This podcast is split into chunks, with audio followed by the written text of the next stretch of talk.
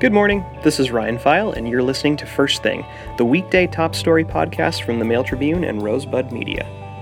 You can listen in a number of ways, either through the Apple Podcasts, Stitcher, and SoundCloud apps, or by streaming episodes on our website, mailtribune.com slash podcasts. Here are the top stories for Monday, June 18th, 2018. First up, trouncing a similar proposal a decade ago, Gold Hill residents pushed back again against requiring riparian setbacks along the Rogue River, even though planners this time offered a carrot, allowing existing uses to remain.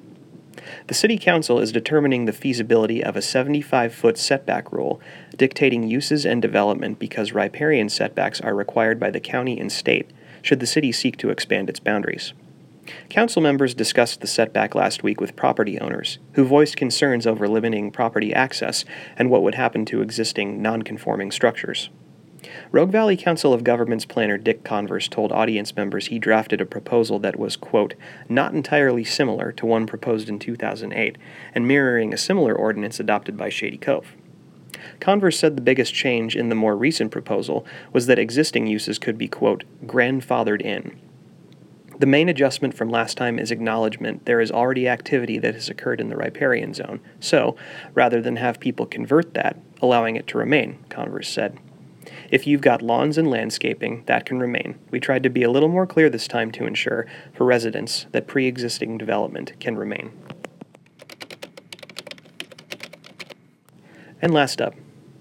As devoted as a certain prince known for his diligence with a tiny glass slipper, Volunteers for a three year old project to provide prom dresses for high school girls in need won't give up on their vision of helping local teens have a magical time at prom.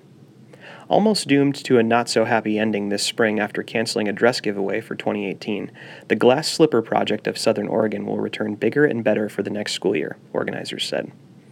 The project was founded in 2016 when Central Point resident Lorena Howard responded to a social media post from a young girl asking for help finding a purple dress in order to go to prom. Touched by the teen's request, Howard found a local nonprofit to pay for the dress and got makeup and hairstyling donated to ensure the student would have a memorable prom experience. When I saw it, I thought, I have to have friends with old dresses. All this girl wants is a purple dress. I didn't think it would happen the way it did, but my phone just blew up with so many people wanting to help this girl and to donate something to her, Howard said. I thought, I think we have something here. After extending the prom dress resource the following prom season to dozens of girls, Howard said, rapid growth and an influx of donations created serious issues with limited storage, managing donations, and coordinating giveaway events. At one point, we had more than 300 dresses, Howard said. Every day, there were boxes on my porch filled with dresses people had donated. Faced with ending the project, Central Point resident Heather Sewell, an early supporter of the project, recently agreed to take over. While donations have been steady, Sewell said the key to sustaining the project was to create a nonprofit, which he's working on, and come up with a long range plan to ensure the project can be self sustaining. And that's it for today. Be sure to check out full versions of these stories at our website, mailtribune.com. And if you want to stay connected to us throughout the day, follow us on social media. We're on Facebook, Twitter, Instagram, Pinterest, and YouTube. Have a good one.